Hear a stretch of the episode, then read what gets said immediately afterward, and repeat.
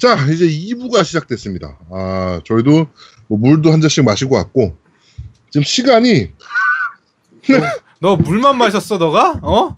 새벽 2시에요. 그래가지고 배가 고파가지고, 과자도 드셨잖아요. 아, 저는 오리온 땅콩 광정을 먹고 있어요. 살좀 빼랬더니 왜 이러셨잖아요. 왜? 그래놓고선 저기 누구야 우리 앵바는 응 맞아 그러면서 통조했잖아요. 어? 그치 먹고 살아야지 하면서 그러니까 다이어트가 무슨 소용이냐며. 음. 좀 전에 1분 전에 다이어트 한다고 막. 아무 의미 없어, 인생 살면서 다이어트는. 저 먹어야죠. 네. 먹는 건 큰 행복입니다. 아, 먹고 살자고 하는 짓인데. 아, 빨리 끝내놓고 먹어야겠네요. 아 진짜. 야, 나, 나 내일 출근해야 되는데 이게 뭐야? 아, 그러네. 어쨌든 내일 출근이구나, 그러고 보니까. 야, 자. 더 오래 해도 되겠다. 네. 아제트 아, 내일 빨리, 출근해야 빨리, 되니까. 지금 자. 이제부터는 3세대부터 얘기를 할 건데, 저희가 조금 내용을 좀 더, 더 축약해서, 음. 타이트하게 조여가지고 가겠습니다. 특히 그리고 5세대, 6세대는, 어, 아마, 어, 지금 사실 살아있는 세대이기 때문에, 그렇죠. 저희가 그렇게까지 말은 많이 안 할 거예요, 이거는. 음. 자, 3세대까지는 그나마 잘 모르는 분들이 있을 텐데 4세대부터는 거의 다 어느 정도 아실 거라서 자, 빨리빨리 넘어가도록 하겠습니다. 자, 3세대 먼저 시작했던 게 이제 3DO예요. 3DO 같은 경우에는 약간 특이했던 건데 그 전까지의 게임기들은 각 회- 게임기 콘솔 플랫, 플랫포머 회사에서 그냥 하나씩 만들어 가지고 그냥 내놓는 이런 방식이었는데 3DO는 여러 가지 회사에서 합작해서 만드는 방식이었어요. 아, 이거 합작 게임기였어요, 그러면? 그러니까 이게 뭐 어떻게 만드냐면 그, 그 초창기 때는 이제 EA하고 세가, 소니, 뭐 삼성, LG, 파나소닉, 산요, 도시바 이런 애들이 다 모여가지고 어. 이제 하나의 게임기를 만드는데 그럼 각자 이 지금 말하는 회사들이 다 자기들이 생산 능력이 있는 회사들이잖아요. 네. 그러니까 하나의 규격만 먼저 만들고 그 규격대로 생산은 각자 알아서 하는 거야. 음. LG 3DO는 우리나라에서 팔고 파나소닉 3DO를 일본에서 팔고 산요 3DO도 나오고 도시바 이런 느낌으로 만드는 느낌이라고 생각하면 돼요. 쉽게 생각하면. 네. 근데 초창기 때 그렇게 하다가 이제 당연히 세가하고 소닉은 빠져 그러니까 소니는 빠져버리고요. 이제 몇 개 남은 회사들이 이제 서로 공통 개발로 해가지고 공동으로 개발하는 거. 그러니까 한 회사에서 다 하려고 하면 이게 휴, 말고 비용이나 이런 게 너무 크니까 네. 비용을 분산하는 효과가 있었던 거죠. 어떤 면에선.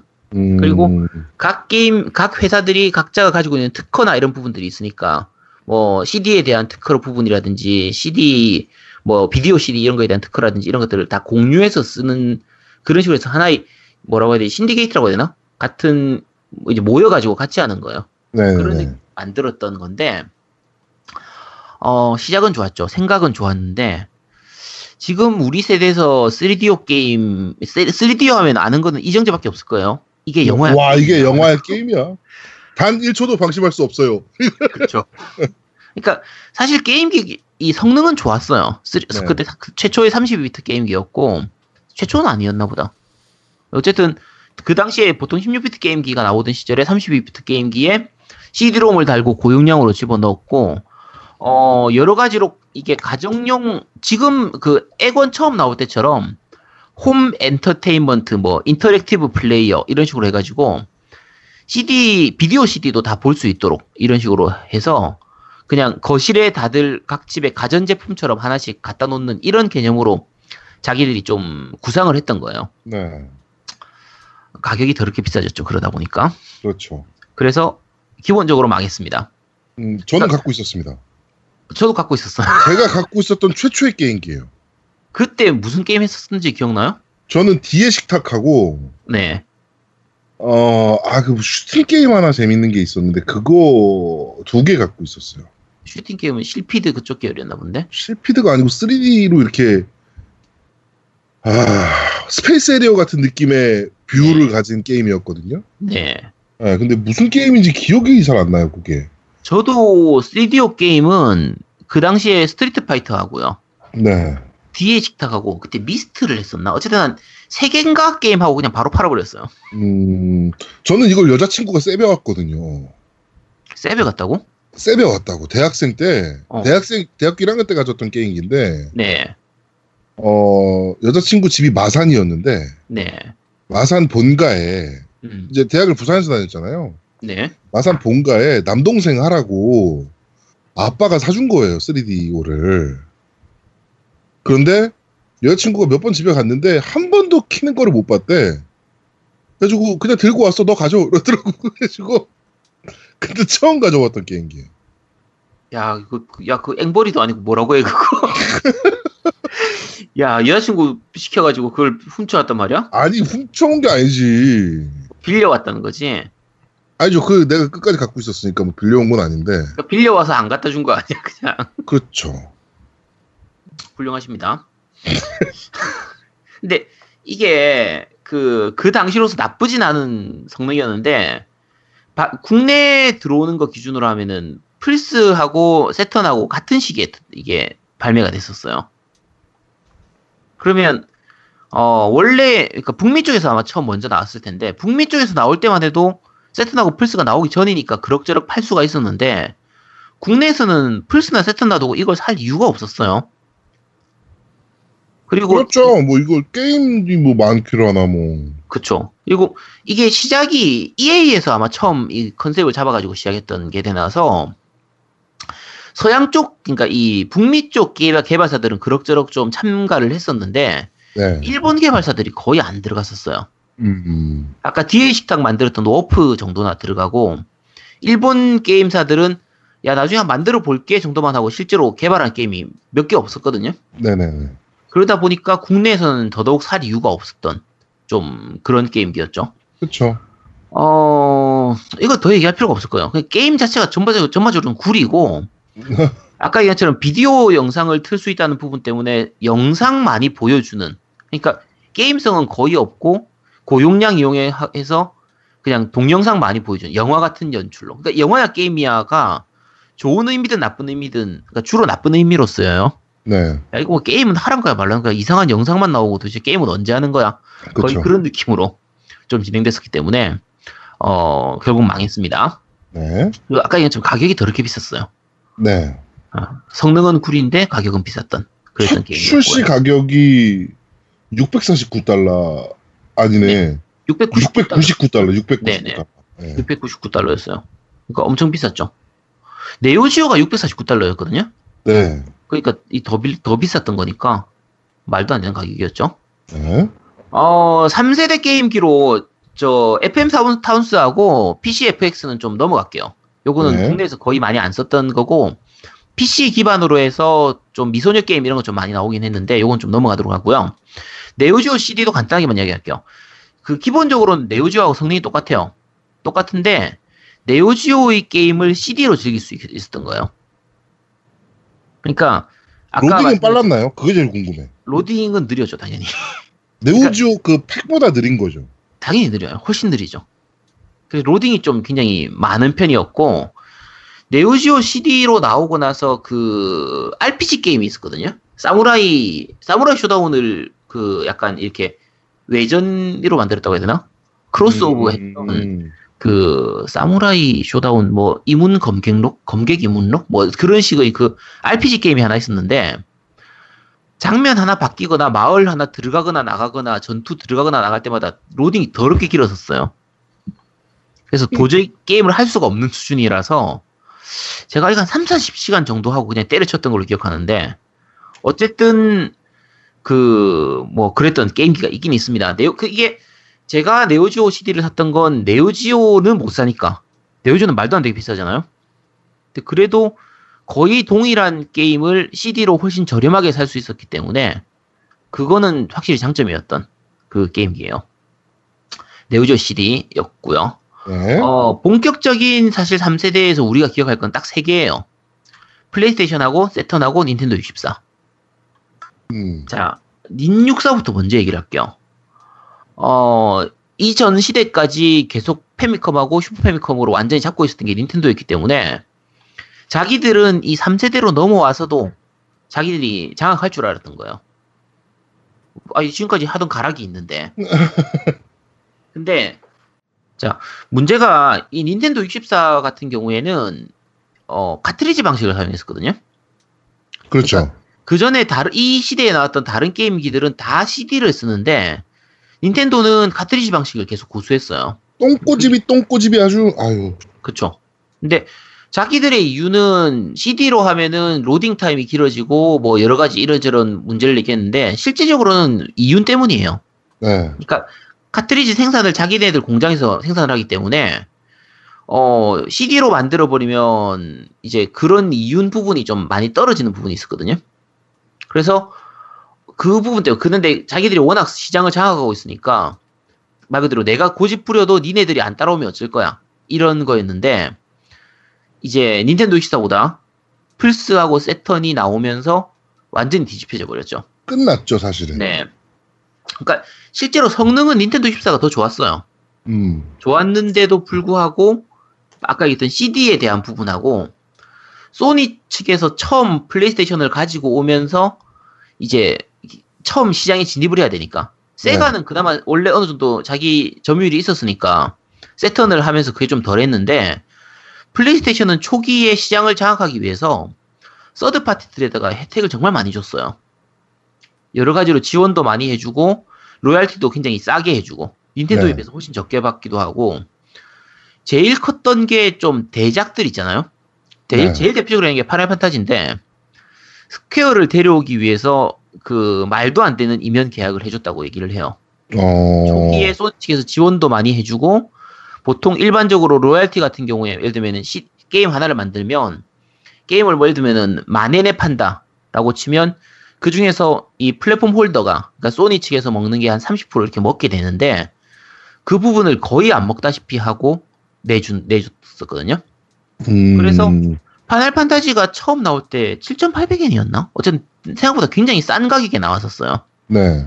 굉장히 싼 가격에 나올 수 있었던 이유 중에 하나가 소니 쪽에서 그 마진을 좀 많이 포기를 했었어요. 음, 로열티를 안 받은 거군요. 근데 로얄티를 굉장히 좀 적게 받은. 그러니까 음. 요게 나중에는 좀 약간 욕을 먹기도 하는데 왜냐면 남코나 스퀘어나 이렇게 좀 대형 게임사들이 하고 좀 작은 게임사들하고 이 로얄티 비중이 좀 많이 달랐던 거예요. 네. 뭐 당연히 그렇게 뭐 사업적인 부분에서 그럴 수밖에 없긴 한데 근데 이 차별이 좀 심해서 오히려 이제 소규모 게임사들은 일부러 새턴으로 가버리거나 이렇게 하기도 했는데 음. 어쨌든 소니 측에서 처음 초창기 때는 시장의 시- 점유율을 높이고 서드 파티들을 좀 대형 서드 파티들을 데려오기 위해서 많이 노력을 했었거든요. 그래서 성공했죠. 제일 컸던 게 파이널 판타지니까. 그러니까 파이널 판타지 그거 하려고 다 플스 샀으니까. 그쵸.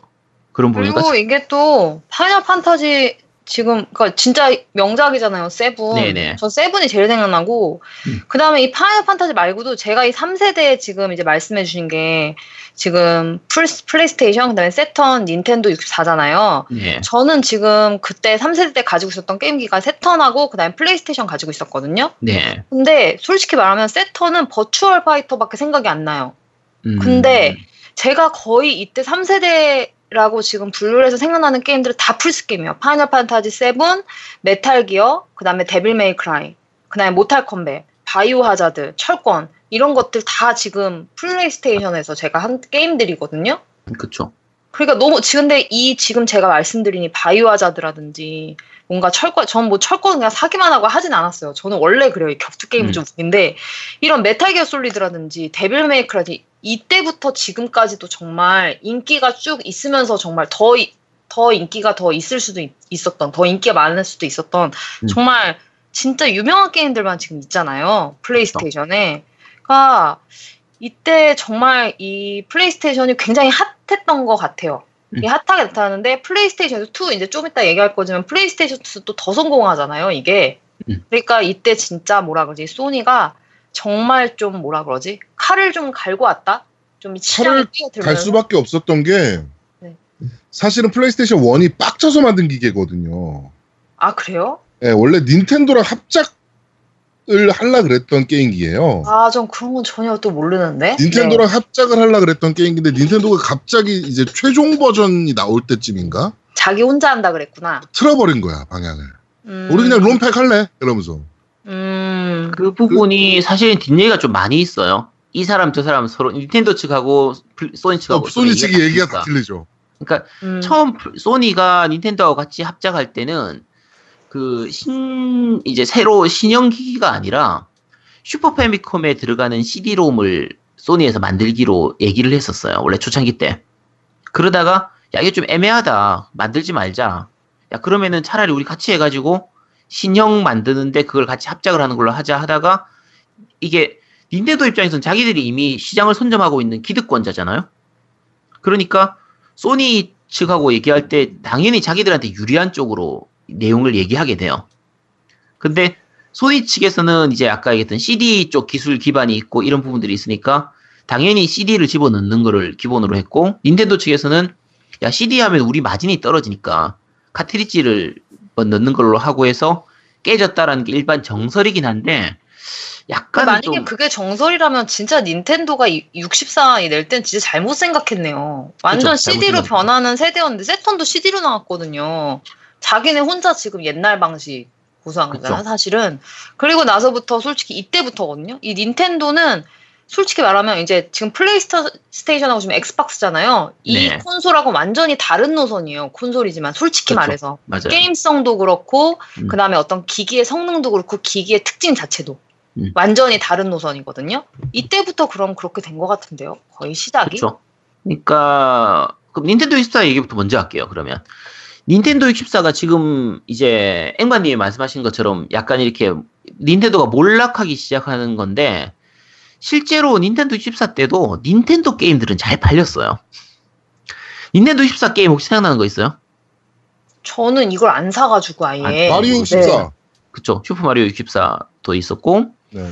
마리오 카트 혁명이었죠, 64. 혁명. 그쵸. 네. 마리오 64도 있었고 젤다의 전설 시간의 오카리나 마리오 카트. 가면 이런 것들. 네, 마리오 카트 같은 것들. 뭐 스타폭스 64 이런 것들인데 그 게임들은 다 잘 팔렸어요. 근데 이제 문제는 서드 파티들이 안 되는 거지. 그렇지. 그러니까 그나마 몇 개 팔린 게 그 007 골든아이였나? 그거나 뭐 몇 가지 게임들이 있지만 third party들이 그 전에는 third party들이 닌텐도 게임에서 꽤 많이 팔렸는데 닌텐도 64로 냈던 third party들이 그렇게까지 재미를 못 봤어요.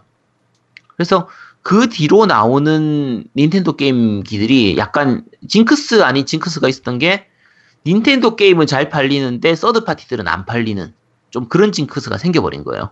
음. 그런 게 좀 있었고, 어, 어쨌든, 얘기한 것처럼 닌텐도 64는 얘기는 더 길게는 안 할게요. 네. 방금 얘기한 것처럼 닌텐도 게임들은 그나마 좀 괜찮았었고, 나머지 게임들은 생각보다는 좀 재미를 못 봤던 그런 그렇죠. 부분들이 좀 있었던 거고, 플레이스테이션은 완전 시장을 장악했죠. 세터는 아까 말씀드린 것처럼 세가 특집에서 한번 얘기했기 때문에 약간은 간단하게만 얘기하고 넘어갈게요. 세, 그 세턴 같은 경우에는 이제 세턴하고 플레이스테이션 같은 경우는 거의 같은 시기에 발매를 했거든요.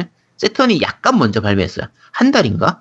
뭐 며칠 먼저 정도 하는 먼저 발매를 했었는데 그 세가의 게임기들은 항상 오- 세가의 오락실 게임기를 가져와서 가정용으로 할 수 있는 이게 장점이 돼야 되는데 세턴은 생각을 잘못했어요. 그러니까 세턴은 처음 개발할 때는 주로 2D 게임들이 중심이었기 때문에 2D 중심으로 이 게임기를 설계를 했거든요. 네. 근데 오락실용으로 이 당시에 성공했던 거는 버추얼 파이터, 버추얼 온, 버추얼 사커 다 이런 거니까 다 3D, 3D 게임이란 말이에요. 게임들. 네. 그러니까 오락실용의 세가 성공한 게임들은 3D 게임인데 정작 세가의 새턴은 3D가 그렇게 강하지가 않았어요. 그래서 부족한 부분을 억지로 메꾸기 위해서 이런저런 CPU들을 끼우다 보니까 그 굉장히 좀 괴랄한 구조로 만들어졌어요. 요건 세- 세가 특집에서 말씀해 주시도록 하- 그 들으시도록 하시고 자 반면에 플레이스테이션은 완전히 3D 머신이었어요. 그러니까 플레이스테이션을 약간 놀라게 했던 것 중에 하나가 그 tech demo인데 네. 공룡이 나오는 tech demo가 하나 있어요. 그 지금도 검색해 보시면 보실 수가 있어요. 음. 그러니까 당시 기준으로는 거의 워크스테이션급의 그 CPU를 이제 집어넣었다 이렇게 얘기하는 수준이었어요. 네. 지금 그러니까 지금 보면 사실 좀 약간 사기에 가까운데 왜냐하면 배경이고 뭐고 아무것도 없이 공룡의 일부 부분만 딱 보여주면서 그거를 야 이 우리 게임기는 이런 거를 연출할 수 있어라는 수준으로 이렇게 내 보였던 거예요. 근데 물론 그거를 실제 게임에서는 그렇게 안 나와요. 배경도 넣어야 되고 딴 것도 넣어야 되고 하니까. 그렇죠. 근데 어쨌든 tech demo가 워낙 강렬했으니까 야 이거 거의 영화 수준의 게임을 실시간으로 돌릴 수 있다. 그러니까 3D 기능이 워낙 막강했던 거예요. 플레이스테이션은. 네. 그렇게 하고 아까 얘기한 것처럼 CD인데다가 고용량이었고 third party들한테도 잘해줬고 하니까 당연히 성공할 수밖에 없었어요. 그 초창기 때 launching으로 했던 게 리, 릿지 레 남코의 릿지 레이서도 그렇고 이제 투신전 타카라에서 나왔던 투신전 같은 게임이나 나중에 뒤에 나왔던 철권이라든지 이런저런 부분들도 다 대부분이 3D 게임들이죠. 그러니까 플레이스테이션 쪽에서 성공한 게임들은 대부분 3D 게임이에요. 그래서 플스로 넘어오면서 게임계의 전체 판도가 2D에서 3D로 많이 넘어와 버려요. 그러니까 세가 쪽에서는 얘기한 것처럼 2D가 강세기 때문에 영상 많이 보여주거나 2D 쪽을 많이 하는 것들을 그래도 좀 내놨는 데 비해서 플스 쪽은 대부분이 이제 3D 쪽이 좀 많은 편이었고 CD 얘기- 얘기한 것처럼 CD 고용량이었기 때문에 뭐 동영상 많이 집어넣는 것도 좀 많이 있었어요. 대표적인 게 야루도라 시리즈라고 해서 이제 아예 애니 자체를 통째로 집어넣는 형태로 그렇게 하는 그런 게임도 좀 많이 있었었고요. 그러니까 어 플스 1 때 소니가 처음 콘솔 시장에 들어왔지만 완전히 잡았죠. 저그 그 동영상 용량이 커서 그렇구나. 그 플레이스테이션에 진짜 대박 그 띵작 명작이라고 하면 사실 파이널 판타지 7을 다 꼽잖아요. 그쵸. 정말. 근데 이 파이널 판타지 7 생각하면 웃긴 게 소환수 동영상이 있어요. 소환수를 부르면 네네. 이게 너무 길어가지고 음, 저는 이거 소환수 하나 불러놓고 화장실 갔다 오고 네. 맨 처음엔 멋있는데 이게 skip이 됐던가요? 저 생각이 안 나요. skip이 안 됐던 안거 봐. 됐을걸요. 그쵸. 그래서 그걸 다 봐야 되는 거 부를 때마다. 근데 또 그러니까- 세요. 얘를 불러야 되거든요, 전투에.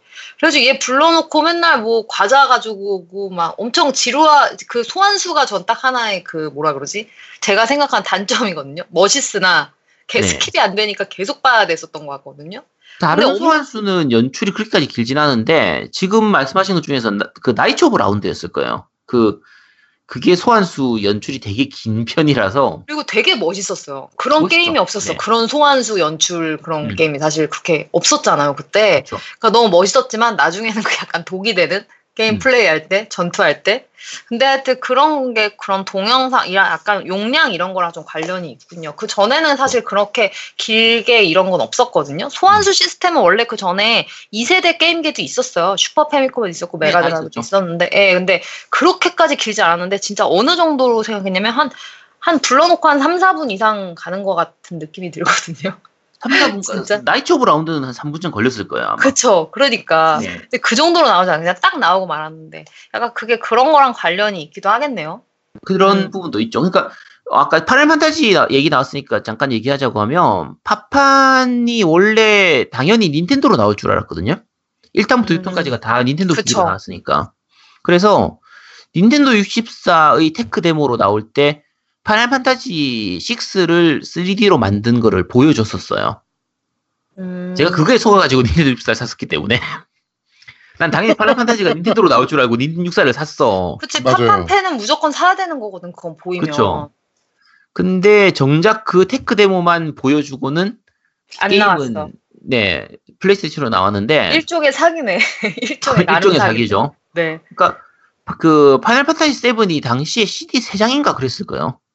음. CD 3장이었나? international 판이 4장인가? 어쨌든 그게 저도 생각나요. 이게 CD가 예전에는 지금은 다 한 장에 들어가잖아요, 여러분. 네네. 근데 그때는 CD가 CD 케이스에 양면에 들어가 있는 것도 있었고 네. 넘겨서 막 세 개 막 이렇게 돼 있는 것도 있었어요. 그쵸. 그랬던 것 같아요. 이게 몇장 네. 됐었던 것 같아요. 용량이 커서. 그쵸.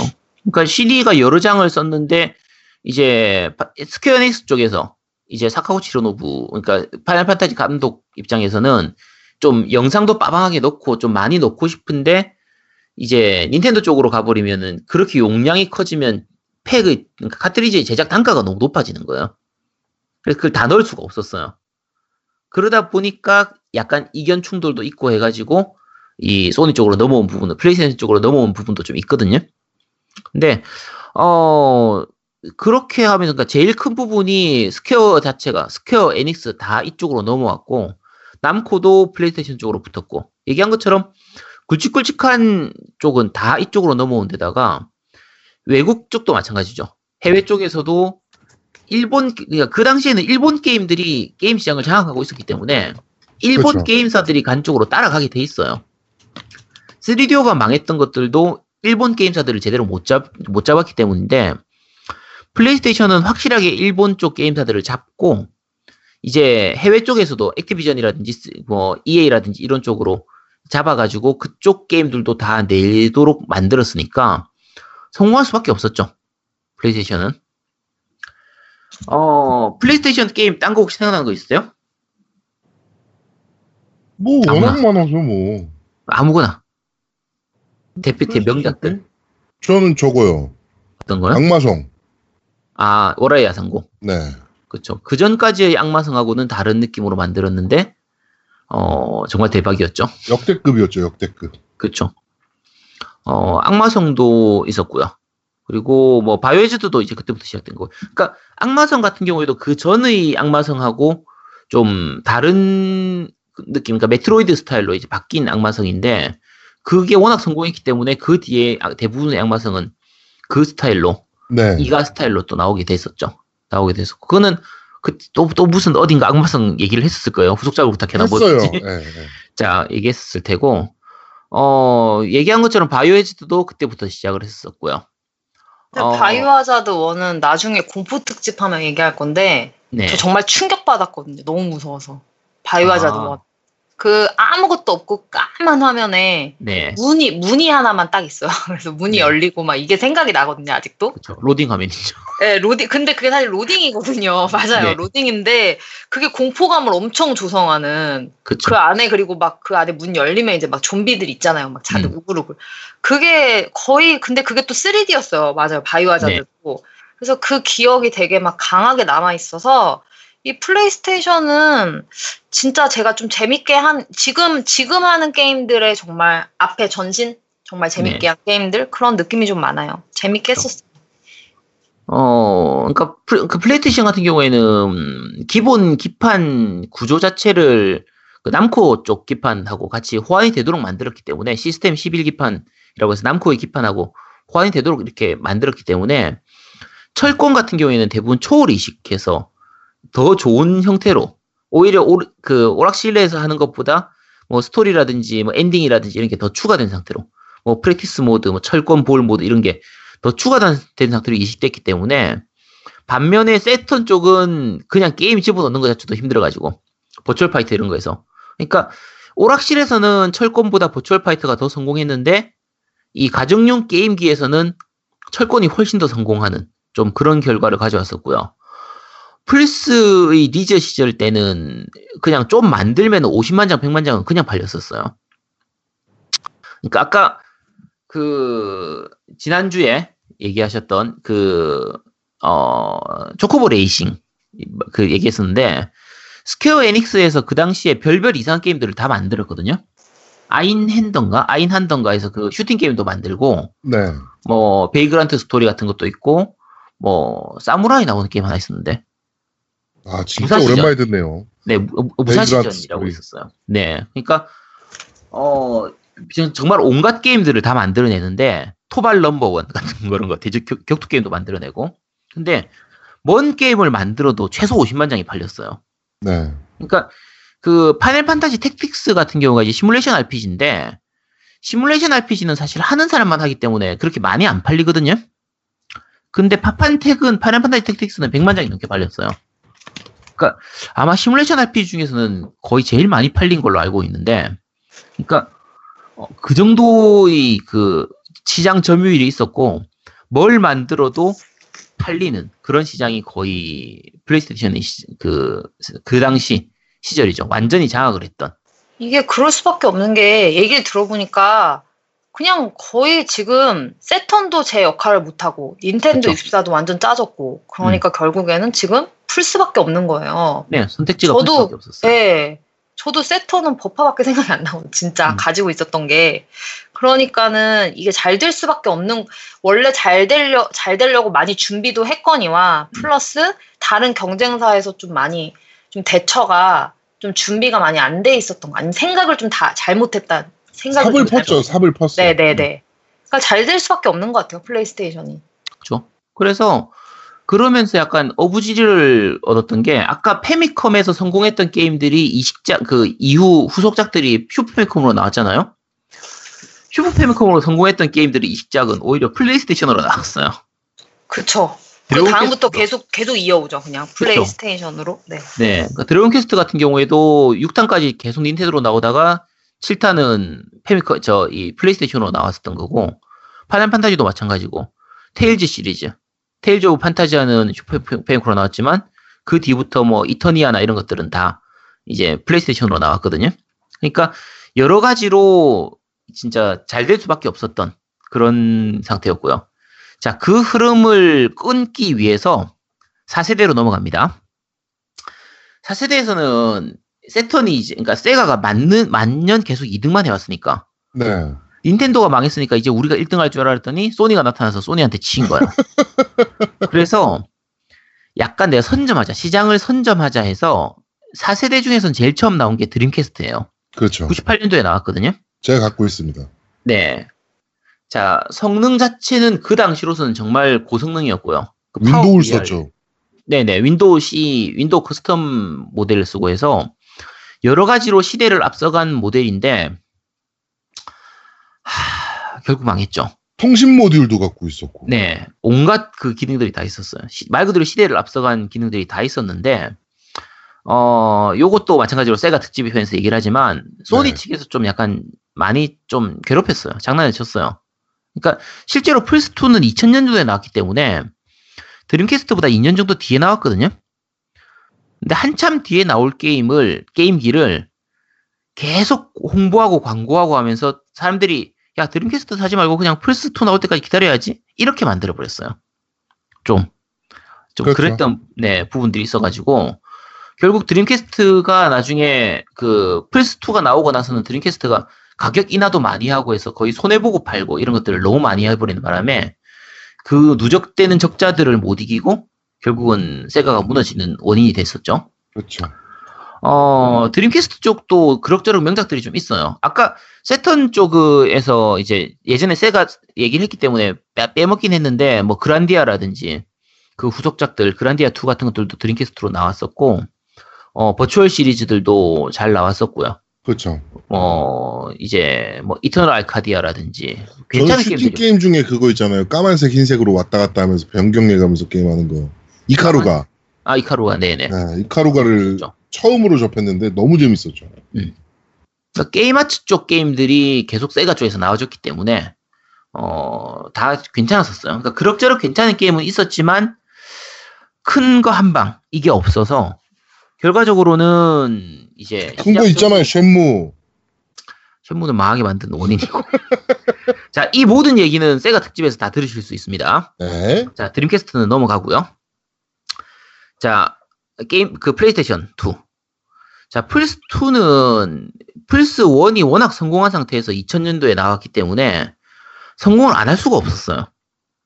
자, 1차적으로는 플스 1의 하위 호환이 됐기 때문에 플레이스테이션 2를 사면 플스 1 게임들을 그대로 할 수가 있었거든요. 자, 여기다가 플러스가 DVD 플레이어가 됐었어요.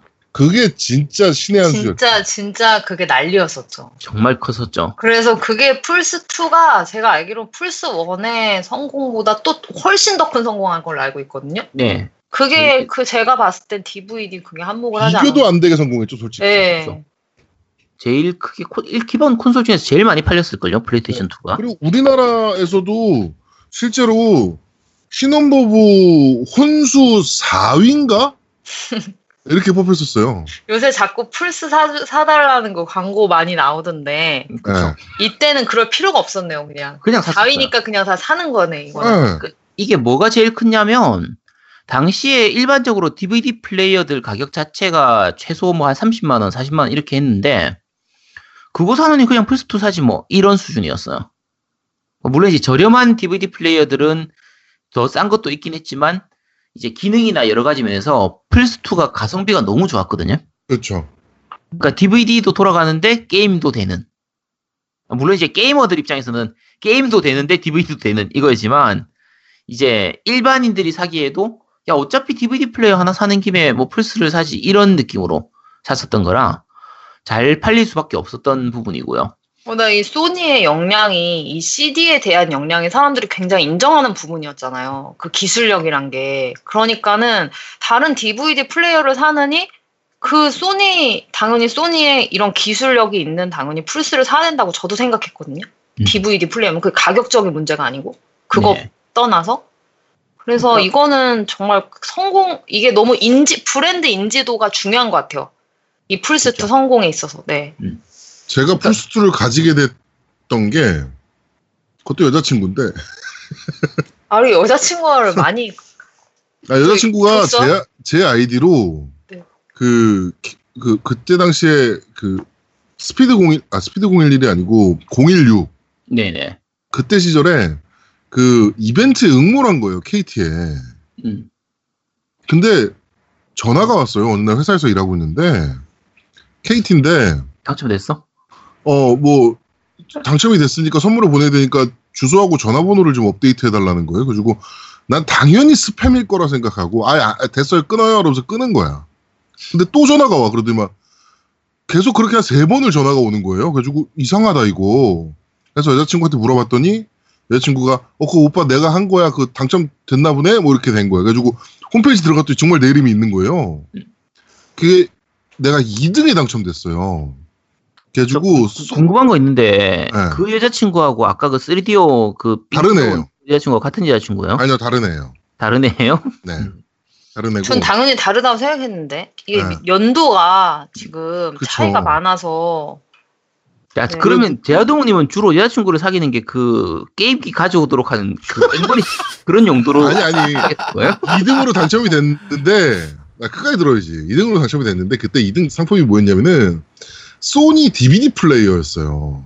네네. 오 2등 상품이 네. 1등이 노트북인가 뭐 그랬고 음, 2등이 음. 소니 DVD 플레이어였어. 근데 그걸 딱 당첨돼서 회사로 왔는데 회사의 과장님이 그때 초년병이었으니까 어 과장님이 야 이거 내가 살게 팔어 이렇게 해가지고 그걸 30에 판 아 45만 원인가에 내가 판 거야. 음. 음. 팔고 바로 플스 사러 갔지.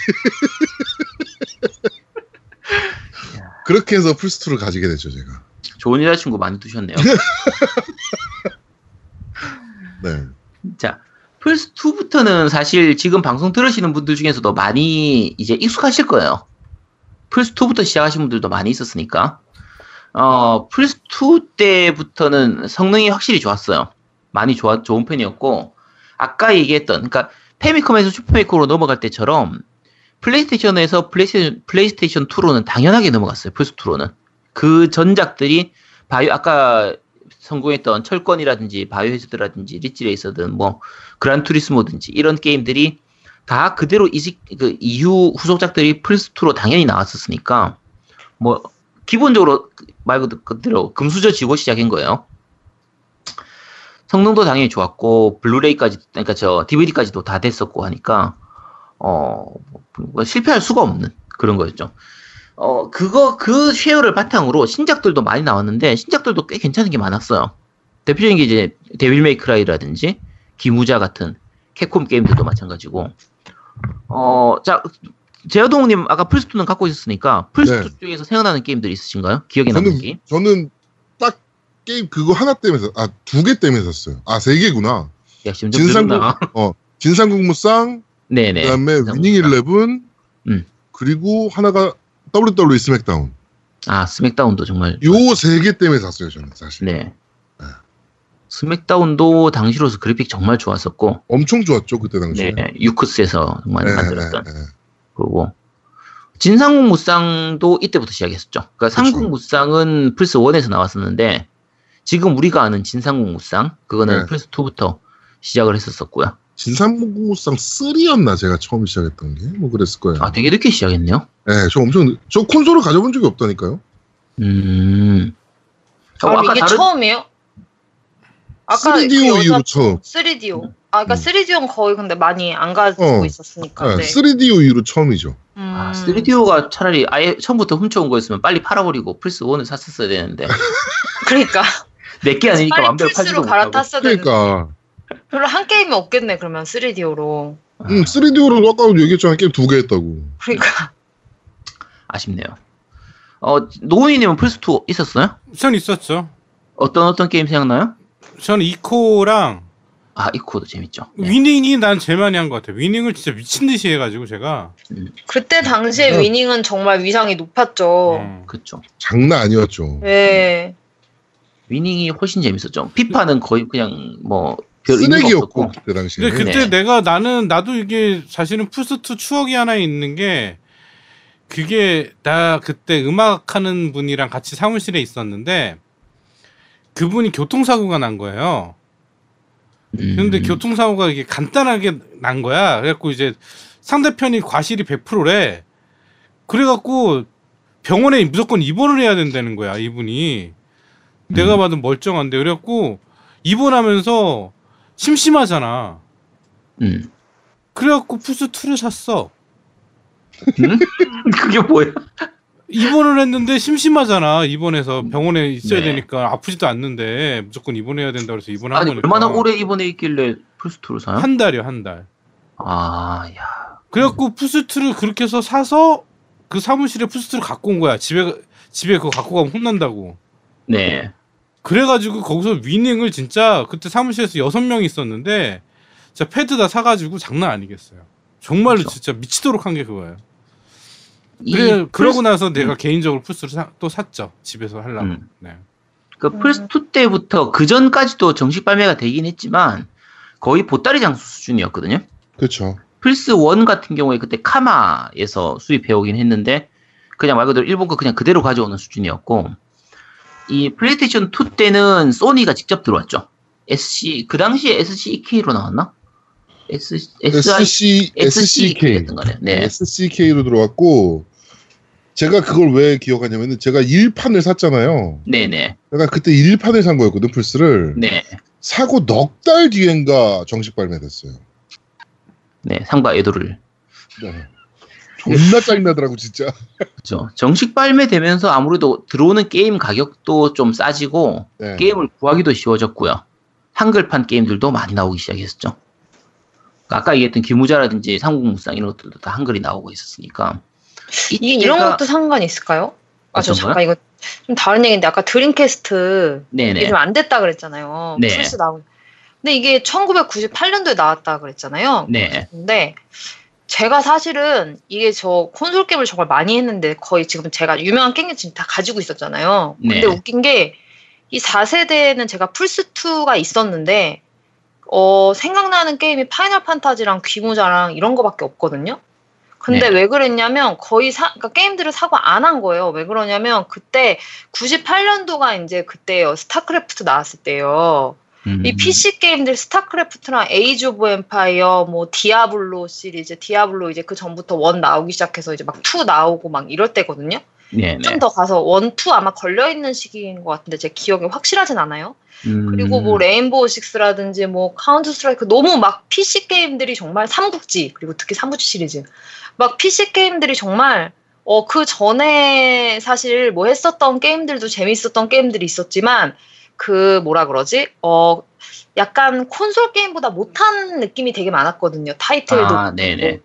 근데 이게 98년도 때부터는 정말 막 국민 게임들이 막 생겨나기 시작했잖아요. 그쵸. 그러니까 PC 게임 쪽으로 저는 완전히 솔직히 좀 넘어갔었어요. 그래가지고 콘솔을 좀 약간 암흑기예요. 좀 안 했거든요.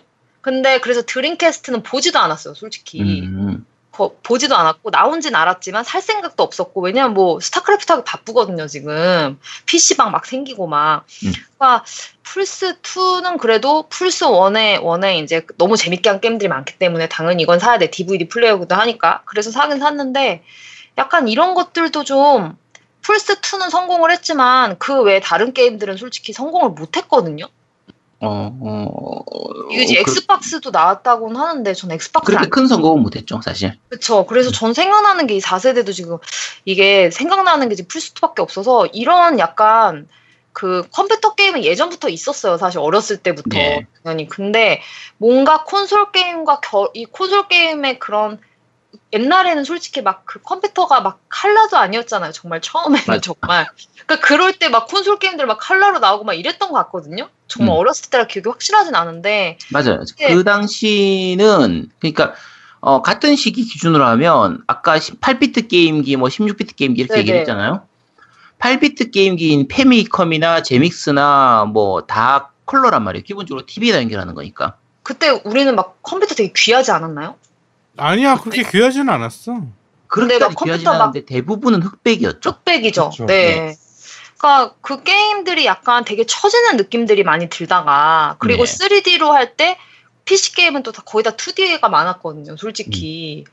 막 그런 3D도 물론 있긴 있었지만 그래서 이러다가 갑자기 이 4세대 오면은 이 PC 게임들이 어 우리나라 같은 우리나라 같은 경우는 너무 막 성공을 많이 했잖아요, 솔직히. 근데. 그게 예, 그러다 보니까 이런 것도 좀 영향이 있지 않았을까. 좀 그런 그 생각도 드네요. 그 부분이 아까 얘기한 것처럼 콘솔은 초창기 때부터 컬러였는데요.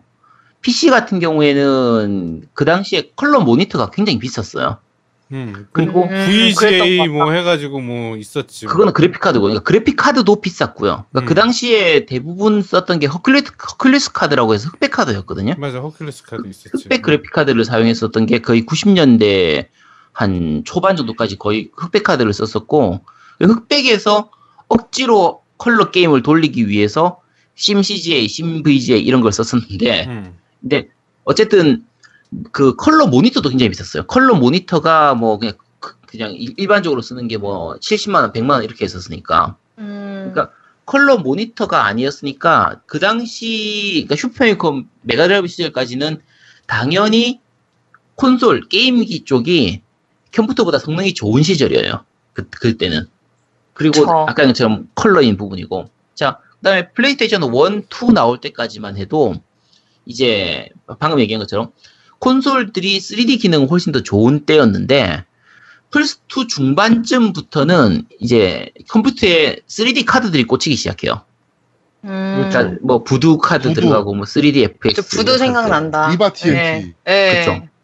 그런 것들이 일반적으로 꽂히기 시작하던 게 거의 90년대 후반부터거든요. 음. 근데 그렇게 되면서 이제 역전 현상이 일어나죠. 컴퓨터가 오히려 콘솔보다 더 성능이 좋은 게딱그 시기예요. 한 2000년 그러니까 전. 성, 그쵸. 성능만 좋을 뿐만 아니라 멀티가 훨씬 잘 돼 있잖아요. 이 음, 플스, 뭐, 그쵸. 플스는 이때 투, 플스2는 거의 다 제가 생각할 때 싱글 게임들이었거든요.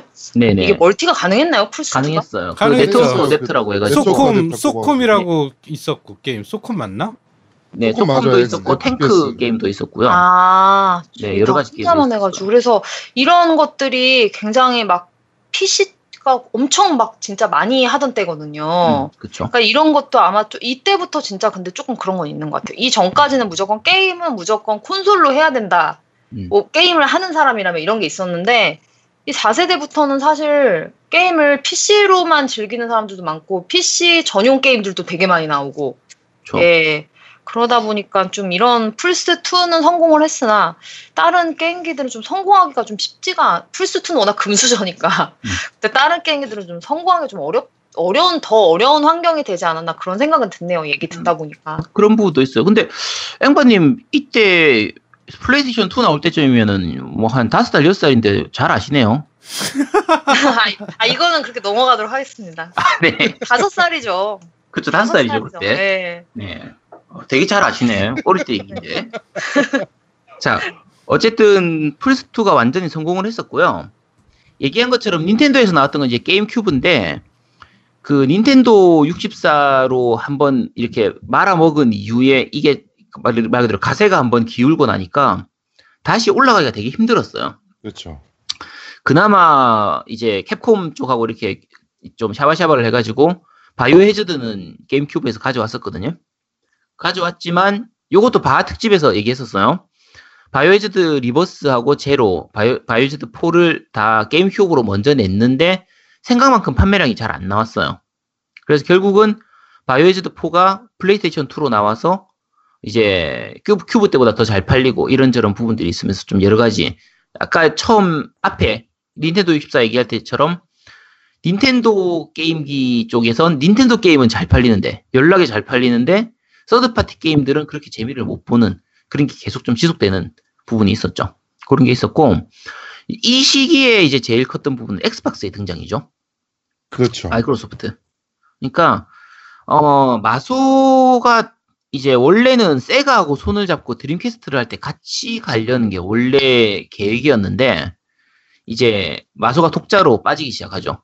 그래 세가가 망하면서 세가 쪽 인, 그 자산을 그 마이크로소프트가 팔려고 시도를 했었는데 마소에서 안 샀던 이유가 안 샀거든요. 거절했던 네. 이유가 이 자기들이 엑스박스를 이미 준비하고 있었기 때문에 세가를 살 이유가 없었던 좀 그런 그렇죠. 게 있었어요. 그래서 어쨌든 엑스박스 쪽은 처음부터 이제 강력한 성능, 좋은 성능의 multiplay. 이제 서양 쪽, 예, 서양 쪽의 게임들을 많이 가져오고 온라인이나 이런저런 부분, 특히 이제 FPS라든지 이런 쪽. 그러니까 일반적으로 어, 그 전까지의 콘솔에서는 잘 안 하던 그런 것들을 좀 많이 시도를 했었어요. 그리고 역시, 역시 마찬가지로 플레이스테이션 1이 처음 게임 시장에 들어올 때처럼 좀 공격적인 마케팅도 하고 서드 파티들을 유치하기 위한 이런저런 것들도 많이 했는데 그렇죠. 이제 문제가 일본 쪽 게임사들은 엑스박스로 게임을 잘 안 냈어요. 잘, 나 진짜 안 냈죠. 내봐야 안 팔리니까. 예. 그나마 좀 냈던 게 이제 프롬 소프트 같은 경우에 오토기 같은 그런 것들 그렇죠. 몇개 있긴 했는데 엑스박스로 나온 일본 게임들이 그렇게 많지가 않은 좀 편이었어요. 이때는. 근데 그래도 서양 쪽에서는 헤일로도 있었고 네. 여러 가지로 좀 먹혔기 때문에 어느 정도의 기반은 잡았죠. 4세대 때 네. 잡았었고 혹시 제아동님 엑스박스 쪽 게임 생각나는 거 있나요? 아이고.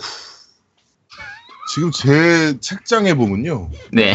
일단 제다이 저거 스타워즈 저거 네네. 뭐죠? 90기. 90 90기. 음, 90기. 네. 음. 그다음에 제이드 엠파이어. 아 제이드 엠파이어도 명작이죠. 예. 그다음에 젯 셋 라디오 퓨처가 이제 엑스박스로 나왔었고요. 네. 어, 그다음에 뭐 그다음도 많네요. 뭐 헤일로 철기. 음. 철기도 저한테 있어. 이것도 여자친구가. 이건 또 다른 여- 여자친구가. 야 도대체 여자친구를 뭐라고 생각하는 거야 넌 도대체. 이거는 철기는 그 케이스가 게임기보다 크잖아요. 그쵸. 조- 그 전용 스틱이 있어야 되니까 전용 스틱이 그 모듈이 상단 모듈만 세 칸이고 그 다음에 페달 있었고 이렇게 어마어마하게 사이즈가 컸거든요. 근데 그게 캡콤도 이게 워낙 괴작이다 보니까 어 세- 진짜 한정 수량만 생산을 했어요. 그쵸.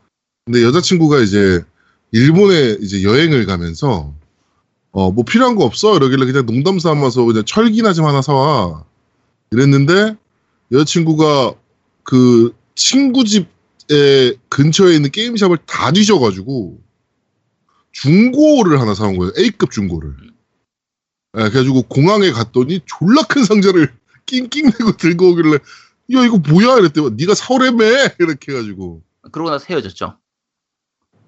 아, 한 2년, 이 1년 반 있다 헤어졌죠. 그죠. 그 요- 용도 폐기된 거잖아. 이미 받았어. 그건 아니고, 아, 그 네. 맞구만 뭘 아니긴 뭘 아냐. 하여튼 철기, 네, 이렇게 했었고, 네, 그렇죠. 나를 초창기 때 나름대로 게임들이 좀 있긴 있었어요. 있긴 있었는데 국내에 들어올 때는 대기업하고 안 들어오고 그 당시에 세종나무인가 그쪽 같이 네. 그렇죠. 네. 네, 그쪽에서 이제 손잡고 마케팅하고 이렇게 했었는데 여러 가지로 사실 국내 쪽에선 게임에 대한 이해가 좀 떨어졌던 것 같아요. 그 음. 시절부터 이미. 그러니까 플스 쪽에서는 한글화 게임들 많이 나오고 하는데 똑같은 게임이 엑스박스로 나오면 영문판이야. 그렇죠. 그런 경우가 되게 많았거든요. 그러니까 어 엑스박스 지, 그 마, 이 마이크로소프트 마소코의 그 전신이라고 봐야 되나? 어쨌든 지금 우리가 생각하는 그 행태를 똑같이 했던 게 그 엑스박스 초창기 때부터예요. 네. 이상한 이벤트들을 많이 하는데 게이머들은 도대체 저런 거 하느니 차라리 저 돈으로 한글 하나 좀 해주지 하는 그쵸. 그런 느낌으로 많이 있었고 근데 나름대로 재밌는 게임들은 많이 있었어요. 이런저런. 네. 네, 괜찮았는데 쿵푸 카오스 같은 이런 게임도 재밌었고. 그건 괴작이고. 재밌어. 나름 재밌어. 700장 팔린 게임. 음. 어쨌든 전반적으로 국내에서는 그렇게 크게 성공은 못했지만 나름대로는 이제 좀 자리는 잡았고요. 제일 컸던 건 이제 북미 쪽에서는 어느 정도 성공을 했기 때문에 그 이후에 5세대로 넘어가면서 액박 360이 나올 수 있는 기반을 그렇죠. 마련했죠. 그렇죠. 게임 시장에 대해서 이해도를 높인 거죠, 사실. 그쵸. 네. 그런 부분들이었고요. 자, 이제 5세대로 넘어가겠습니다. 이- 요 4세대 쪽 제가 발매 term을 약 얘기하자면 플레이스테이션 2가 2000년도에 나왔고요. 엑스박스가 2000, 2001년도에 나왔더, 나왔었거든요. 근데 엑스박스 360은 2005년에 나왔어요. 엄청 그러니까 term이 짧았죠. 빨리 나왔죠. 네, 빨리 나오고 플스 3는 그 다음 해인 2006년도에 나왔는데 엑박 360이 1년쯤 먼저 나왔어요. 네. 근데 성능을 되게 높여가지고 자 그 당시에 당연히 손해 보고 판다라고 생각을 하는 수준으로 굉장히 고성능으로 그 엑박 360을 나와서 1년 먼저 나온 동안에 시장을 선점해버렸기 때문에 그 뒤에 나왔던 플스 3가 초창기에 상당히 고전을 해요. 엄청나게 고전. 가격도 높았고. 그렇죠. 가격은 더 높고. 네. 그리고 개발 그 플스3 같은 경우에는 제일 욕 많이 먹는 게셀그 CPU 네. 셀, 셀 프로세스인데 진화한다고. 아, 개소리 했던. 네, 정말 말도 안 되는 구조로 만들어 버리는 바람에 게임 개발하기 굉장히 힘들었어요 초창기 때 플스3가 네. 그래서 한 중반 정도까지는 똑같은 게임이 엑박 360하고 플스3로 동시에 나오면 플스3판이 이상하게 딸렸었어요 베요네타 같은 그런 것들 음, 맞아요.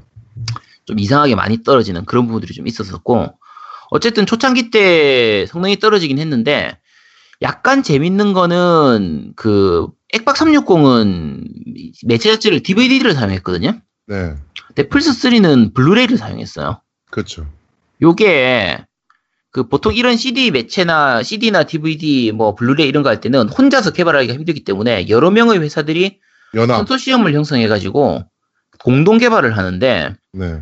플스 쪽, 소니 쪽은 이 블루레이 쪽으로 그 메인을 잡았었고, 네. 마이크로소프트는 HD DVD에 좀 초점을 뒀었어요. 도시바랑 손잡고. 네, 도시바랑 손잡고. 그래서 나중에 엑박 그 360 쪽으로 주변 기기로 HD DVD 그 드라이브가 따로 발매가 되긴 했는데, 네. 차라리 그쪽으로 게임을 좀 내줬으면 좋겠는데, 영화만 나왔죠. 영화만. 영화만 나왔어요. 이게 어차피 판매량 자체도 얼마 안 되고 HD DVD가 생각보다 성공을 못해 못하다 보니까 이걸로 게임을 내면은 게임이 팔리지가 않는 거야. 팔리지 않을 것 같은 거지. 그렇죠. 그러니까 아예 게임사들이 그쪽은 접었고 마소에서도 그냥 포기했었던 부분이었거든요. 네. 그 부분 때문에 약간 이 5세대 후반으로 넘어가면서 고용량 게임들이 많이 나오면서는 플스3가 오히려 더 나아지는 부분들이 좀 있었어요. 용량도 음. 충분히 있을 수 있었고 그렇죠. 속도도 더 빨랐고 그런 부분들이 있으니까 뭐 DVD, 다만- M- 엑스박스 쪽은 DVD를 막 3장, 4장씩 막 내는 게임도 있었으니까. 그렇죠. 그런 부분들이 있었으니까 네. 어 근데 아까 얘기한 것처럼 엑박 360 때는 그래도 마소가 좀 정신을 차려가지고 가장 많이 신경 썼던 게 바로 일본 게임 제작사들이에요. 그러니까 일본 그렇죠. 제작사들의 서- 그 서드 파티들을 굉장히 많이 데려오려고 좀 노력을 많이 했었어요. 네. 그렇게 해서 했던 제가 개인적으로 제일 좋아했던 건그 테일즈 오브 베스페리아 음. 이번에 이제 리, 리메이크 되는 거. 돼서 나오는 그 한글판으로 나오는 그건데 정말 일본식 JRPG의 완성형이라고 보는 게임이거든요. 네. 네. 그걸 비롯해서 뭐 트러스티 벨 같은 게임들도 있었고 음. 일본 게임들이 굉장히 많이 나왔어요. 뭐 저거 저 뭡니까? 블루 드래곤하고 그쵸? 블루 드래곤 로스트 나오거나, 오디세이. 네. 뭐 네. 슈퍼로봇 대전도 나왔으니까 망했지만 그렇죠. 네. 그리고 제일 저는 이게 왜 액박으로 나왔을까 싶은 게 프로야구 스피리츠. 아 그쵸 그것도 나왔었죠. 네. 그, 프로야구 스피리츠 3가 네, 그 액박 360으로 나왔죠. 네, 그거는 쪼개서 액박 쪽하고 이제 플스 쪽하고 나눠서 내는 네. 걸 기본으로 했었기 때문에 그렇게 했었던 거고요. 어, 전체적으로 그 액박 360은 아까 얘기한 것처럼 선점 효과도 있었고 북미 쪽에서의 그 이제 북미 제작사들의 지원도 좀 많이 좋은 편이었고 그래서 거의 플스 3하고는 대등한 정도 수준으로 초창기 때는 이기고 있다가 나중에 후반기 가서 플스 3가 따라잡는 형태로 해서 둘이 이제 잘 치고받고 했던 거고요. 그렇죠. 3세대에 약간 애매했던 거는 두 개의 닌텐도 게임기예요. 위하고 위유입니다. 네. 요거를 둘 다 5세대로 넣는 이유가 뭐냐면요. 그러니까 이, 두- 이게 다 5세대에 들어가는 건데 위유를 5세대에 넣어야 될지 6세대에 넣어야 될지가 좀 애매하긴 한데 저는 일단 5세대로 넣을게요. 이때부터 닌텐도가 좀 한 이상한 형태의 그 컨트롤러. 형태를 보이는데 컨트롤러도 컨트롤러인데 게임기 성능이에요. 아, 그렇죠. 그러니까 곤조 씨. 네, 그 전까지는 사실 아까 슈퍼로 슈퍼패미컴 때도 마찬가지지만 항상 고성능 게임기였거든요. 네. 닌64도 그렇고 게임 큐브도 그렇고 당시 대, 그 기준으로는 굉장히 고성능 시- 그 게임기예요. 성능을 CPU를 넣었는데 위는 기본적으로 게임 큐브하고 거의 동일한 CPU를 사용했어요. 그러니까 그 기, 기계 성능 자체가 베이스가 그쪽을 베이스로 하면서 패드만 특이한 걸로 죠 눈처크하고 위모콘이라고 하는 그 모션 정체를 감지죠. 모션 감지하고 네. 이런 건데 굉장히 그래서 아까도 제가 말씀드렸듯이 굉장히 다른 독자적인 노선을 걷기 시작하거든요, 정말. 그렇죠. 근데 이게 나름대로는 성공을 거두는 왜냐하면 네. 경쟁사가 없잖아요. 지금 거의 독점이에요. 음. 지금 제가 봤을 때는 지금 스위치도 마찬가지고.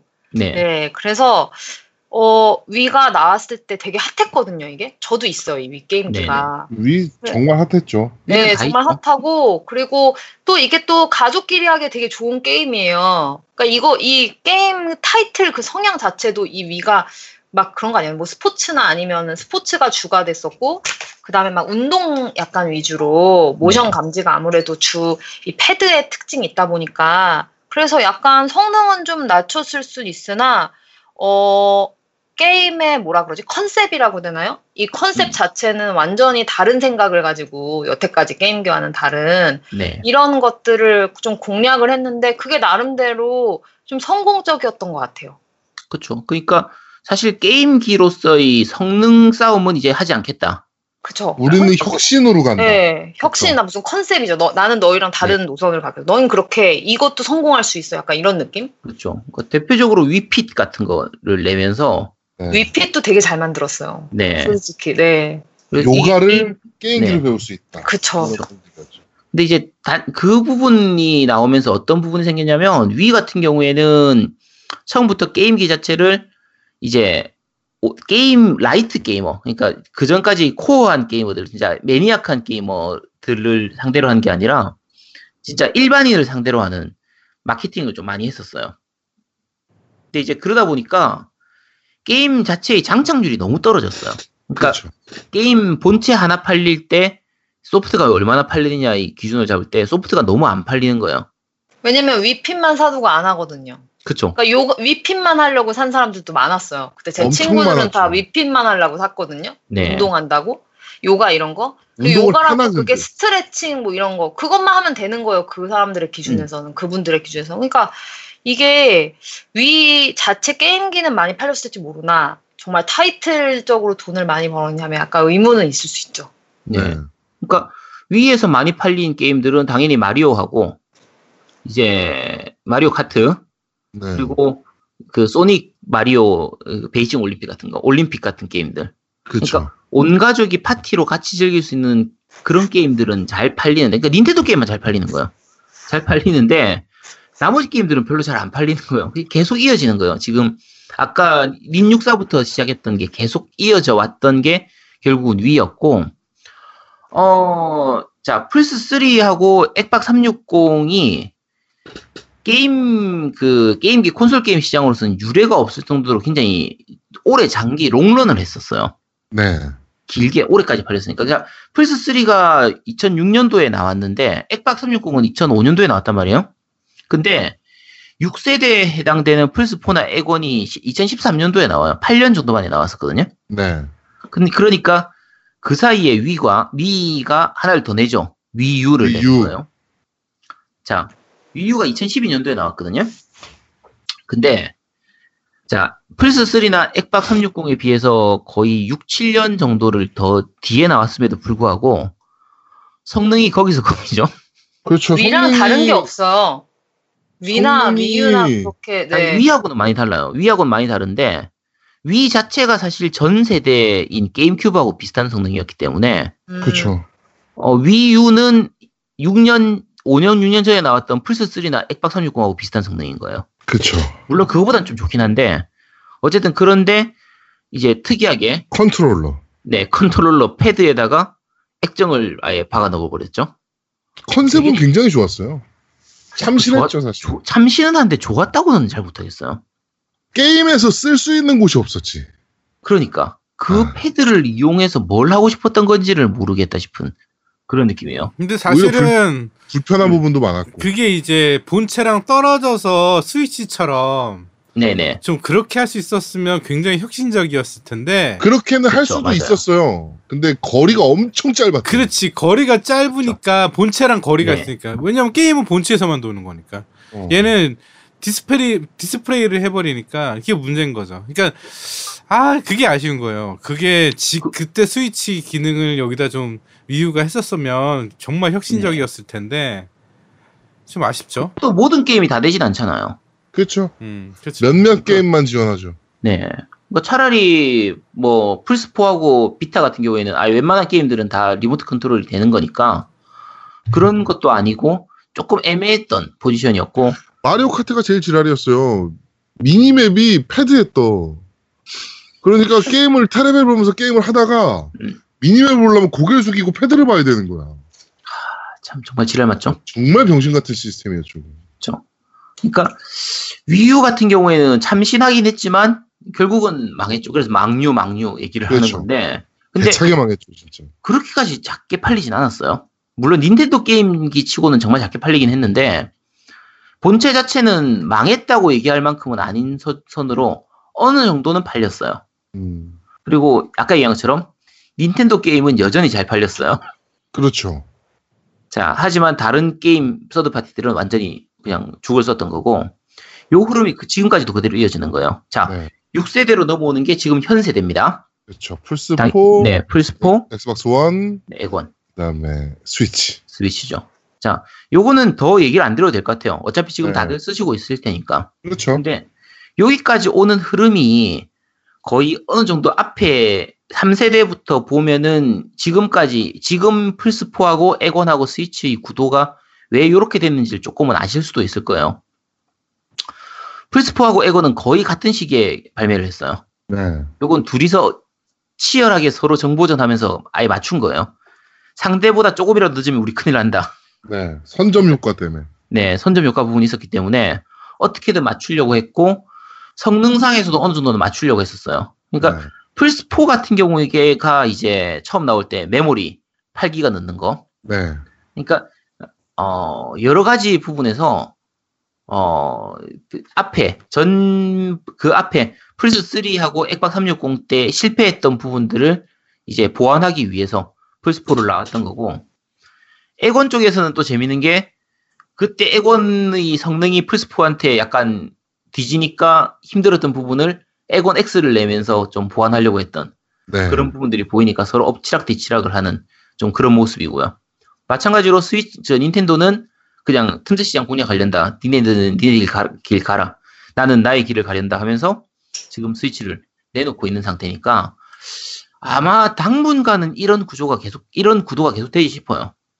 그렇겠죠. 뭐 아까, 네. 아까도 얘기했지만, 소니나 MS가 갑자기 미쳐가지고 게임사 포기한다. 음. 이러지 않는 이상은, 닌텐도는 일단 포기할 일이 없잖아요. 독점인데 닌텐도가 망하지. 않는 이상. 음. 네. 네. 그렇다고 닌텐도가 다음 세대에 갑자기 또 게임기 성능 경쟁에 뛰어든다. 이렇게 보기도 좀 힘들거든요. 그렇죠. 그러지 않으니까. 지금까지 그러지 않았으니까 네. 또 전혀 그렇지 않겠죠. 음. 지금 보면은 뭐 이상 뭐 천지개벽이 뭐 사장이 바뀐다든가 뭔가 뭔가 팀 전체가 다 바뀐다든가 뭐 이러지 않는 이상은 그냥 스위치 그 닌텐도는 지금 어차피 제가 말씀드린 거의 가족 게임이랑 여러 가지 좀 어, 다양하게 좀 게임기를 활용할 수 있는 약간 이런 방향을 많이 가고 있기 때문에 계속 이렇게 갈것 같아요. 좀 참신한 생각, 차- 좀 틈새 시장 이런 걸 갈 것 같고 지금 플스4랑 엑스박스는 이제 다음 세대가 나오는 걸 좀 기대하고 있거든요, 지금. 근데 이게 또 한참 남은 걸로 알고 있어요, 제가. 음. 이게 지금 몇 년은 더 있어야 되지 않나요? 지금? 이- 지금 예상으로는 2020년, 그러니까 내후년이나 2021년 정도쯤에 나올 걸로 보고 있어요. 그러니까 이것도 지금, 그러니까 이게 세대가 갈수록 점점 좀 텀이 좀 길어지는 것 같아요. 오히려 더 짧은 게 아니라 이, 이 콘솔 게임 같은 경우는. 이 우리 어, 왜 핸드폰 같은 경우에는 네. 정말 빠르잖아요. 네네. 그렇죠? 막 진짜 막 1년 사이에 막 1년에 두 하나씩 나오니까. 예, 1년에 기본 하나고 막그 아, 아, 아, 그 사이에 또 뭐 플러스 버전 뭐 조- 업그레이드 된 버전 계속 나오고 있잖아요. 네. 근데 이 콘솔 시장은 확실히 이게 하나 내기가 굉장한 개발력하고 굉장한 투자가 들어가다 보니까 좀 약간 그리고 또 어떤 눈치 경쟁도 당연히 있을 수밖에 없고 경쟁 시장 구도기 때문에 당연히 그쵸. 많은 많은 차라리 마- 아예 막 진짜 우리가 보통 시장처럼 막 정말 수백 개의 기업이나 수천 개의 제품들이 막 같이 경쟁을 하면 사실 이런 눈치 경쟁이 덜 할 거거든요. 네. 이 정도의 눈치가 근데 지금 여기 같은 경우는 딱 플스, 딱 엑스박스, 약간 이런 구도가 되다 보니까 물론 엑스박스가 뭐 뭐 플스보다는 점유율이 많이 낮지만 일단은 그래도 1, 2위라고 하면 이거밖에 없잖아요 지금. 그렇죠. 그러다 보니까는 어 좀 어 저는 이제 콘솔 게임 굉장히 좋아하니까 이렇게 좋아하는 게이머 입장에서 좀 많이 기다려야 되는 것 같아요 더. 근데 지금 2020년도에 나온다고 치면 7년 정도 만이기 때문에 사실 게임기 사이클로는 그렇게까지 늦진 않아요. 약간 늦은 편이긴 한데 그리고 중간에 플스 플포 프로하고 엑원 X가 나오면서 그 부분을 좀 메꿔 넣은 상태이기 때문에. 네. 음. 그래서 그리고 지금부터는 많이 추측하는 게 그전까지는 자기들이 독자적인 CPU나 독자적인 구조를 썼는데 지금은 어차피 AMD 거 쓴단 말이에요. 네. 그러니까 앞으로는 일반 PC 업그레이드 하듯이 다음 게 나오면 그 전 하위 호환은 당연히 될 걸로 지금 보고 있어요. 플스5가 나오면 그냥 플스4에 했던 게임들 그대로 다 이어가는 식으로 갈 수 있을 걸로 지금 보고 있기 때문에 그러니까 뭐 말 그대로 고사양 PC로 넘어가는 저사양 PC에서 고사양 PC로 넘어가는 이런 식으로 좀 smooth하게 넘어가지 않을까 그렇게 좀 추측하고 있는 상태고요. 네네. 어, 그렇게 되면 이제 그 기- 보통 처음 게임기가 나오면은 그 처음 초창기 때 할 게임이 없다. 게임기는 샀는데 그 게임기용으로 할 게임이 없다. 이런 부분들이 좀 고민인데 이제부터는 그런 건 좀 없어지지 않을까라고 좀 보고 있는 부분이고요. 어, 이 플레이스테이션이 그런 걸 좀 해줬으면 좋겠어요, 진짜. 엑스박스는 정말 좋은 점이, 어, 엑스박스를, 저는 솔직히 엑스박스는 이게 타이틀이 이게 패키지로 나오지도 않잖아요, 요새 솔직히. 네. 그냥 DL로 사야 되거든요? 저 DL로 사는데, 엑스박스 360도 DL이랑 이게 호환이 돼가지고 다 이게 다 쌓여 있잖아요, 이게. 좀 하위원이 되니까. 근데 플스는 지금 그게 안 되고 있지 않나요? DL로 사도? 안 되는 부분이 플스3의 아까 얘기했던 CPU 구조 때문이에요. 셀 때문에.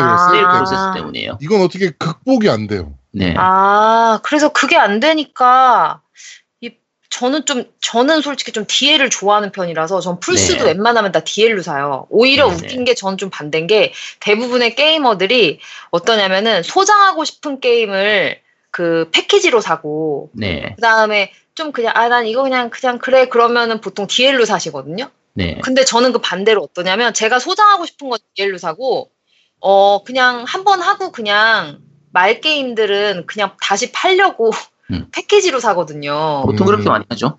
음. 네, 그러니까 저는 이 뭐라 그러지? 이 DL로 사는 걸 되게 좋아하고 DL로 모으는 걸 좋아하는데 이 플레이스테이션 4가 그게 안 되니까 네, 이게 지금 좀 단점인데 그러면 다음 세대 나오면 이제 이렇게 되겠네요. 다음 세대는 거의 자연스럽게 이어질 걸로 보고 있어요.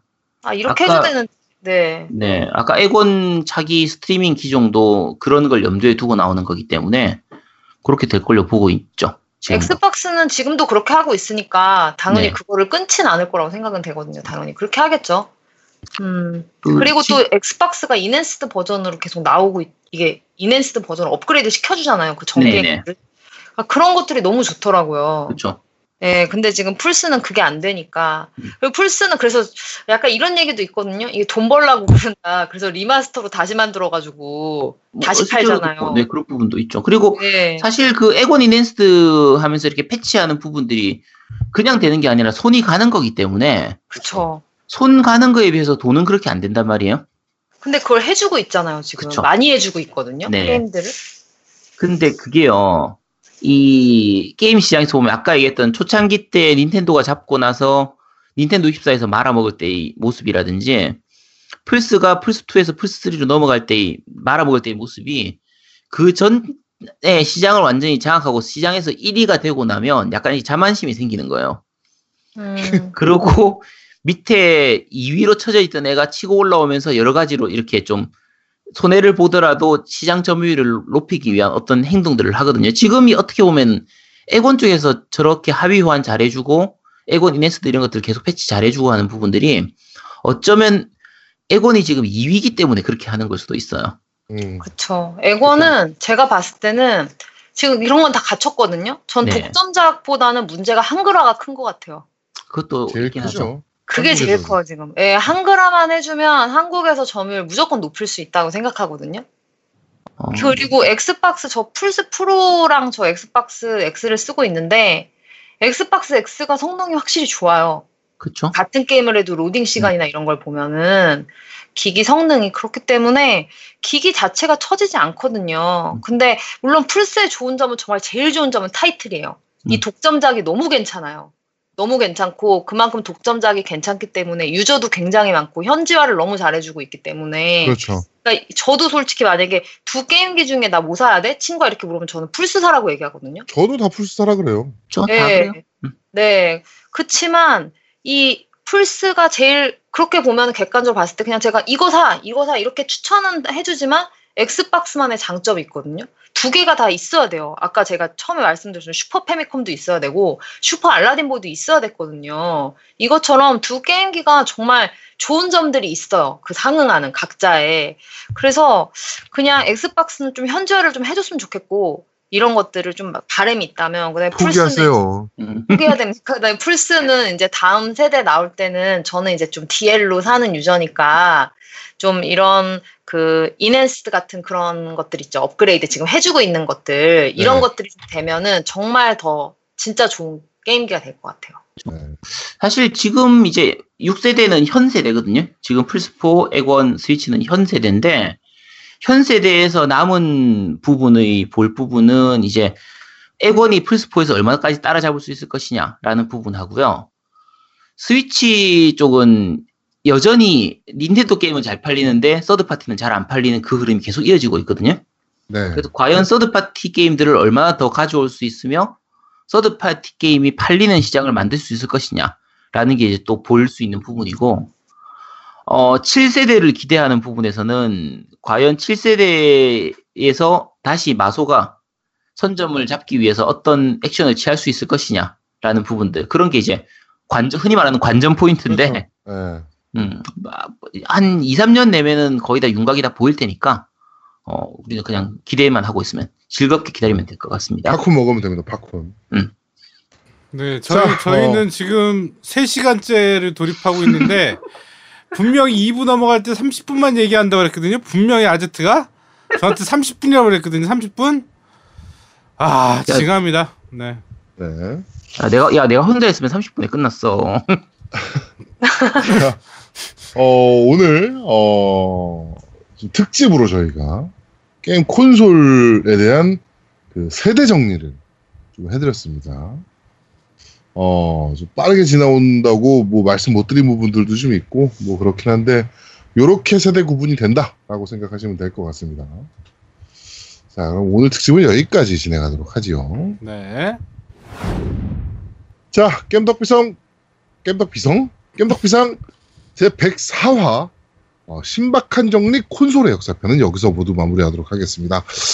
어, 어떻게 날씨가 지금 더운지 모르겠네요. 미래 거를 저희가 예측을 하고 녹음을 해야 되기 때문에 당연히 덥겠지. 당연히 덥겠죠? 네. 휴가들도 자, 재밌게 당연히 오시고 계실 거고. 하여튼, 어, 그런 휴가길에 저희 겜덕비상이 조금이나마 좀 지루함을 덜어드릴 수 있는 그런 방송이 되었으면 하는 어, 바람입니다.